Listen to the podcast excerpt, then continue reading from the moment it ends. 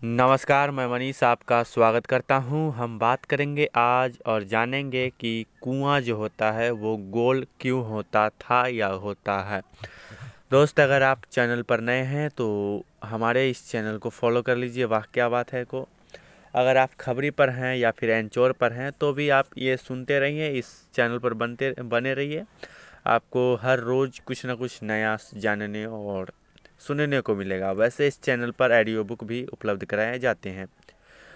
तो लगभग आप सभी ने कुएँ को तो देखा ही होगा। वही कुआँ जिसमें गाँव के लोग पानी भरते थे, एक पुराना चलन था, जिसमें गाँव की महिलाएँ एक साथ होकर कुओं में पानी भरने जाया करती थी।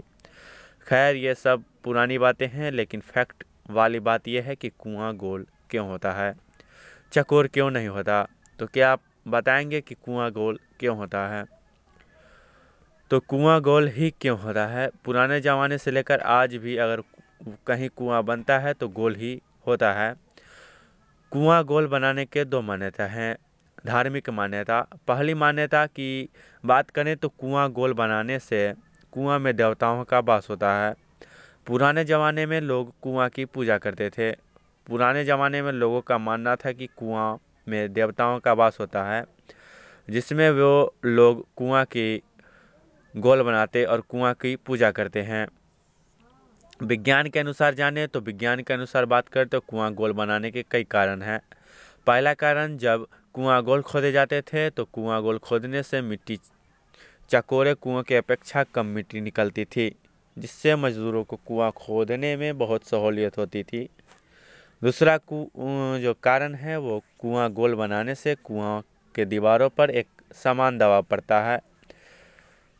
जिससे कुआँ धंसता नहीं, लेकिन कुआँ चौकोर बनाया जाए तो चौकोर कुओं की दीवारें में एक समान दबाव नहीं पड़ता और कुआँ धंसने की संभावना ज़्यादा होती है। इसलिए कुआँ हमेशा गोल बनाया जाता था।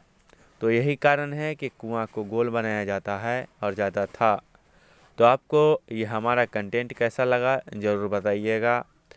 कोई गलती हो गई हो तो आप अपना फीडबैक दे सकते हैं। अदर भी अगर आपका क्वेश्चन है तो हमें दे सकते हैं। हमारा यूट्यूब चैनल है ज्ञानी बाबा ट्वेंटी एट जहाँ पर हम आपको और हम अपने आप को एक दूसरे से अर्निंग का प्रोसेस जानने का प्रयास करते हैं और हम दूसरों को जानने में मदद करते हैं।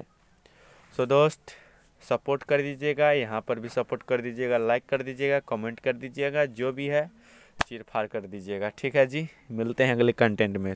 Thank you very much.